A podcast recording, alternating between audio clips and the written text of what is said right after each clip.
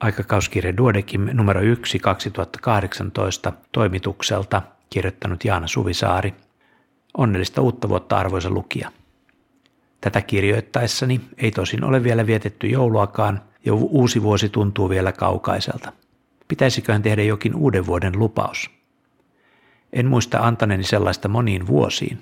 Vuoden vaihteessa on menossa palautumisvaihe, jolloin lähinnä tekee meille löhötä sohvalla ja lukea joululahjaksi saatuja kirjoja.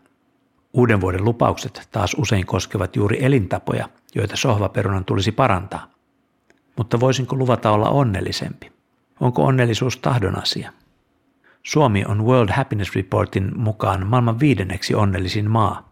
Päihitimme kirkkaasti Ruotsin, joka ylsi vasta kymmenenteen sijaan, kun taas kärkipaikalla oli Norja. Rehellisyyden nimissä ajattelen itsekin olevani monella elämänalueella hyvin onnekas, ja yksi niistä on ilman muuta mielenkiintoinen ja monipuolinen työ. Kuinkahan paljon tämä onnellisuus, omani tai muiden, välittyy arjessa muille?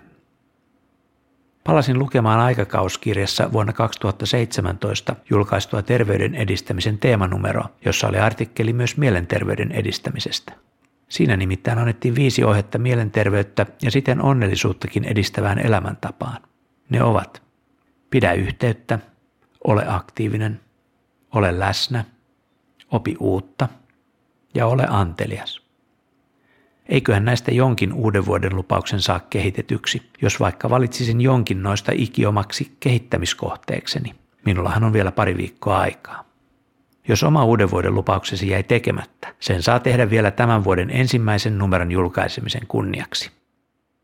Tämä ja paljon muuta www.duodikimlehti.fi. Kiitos kun kuuntelit.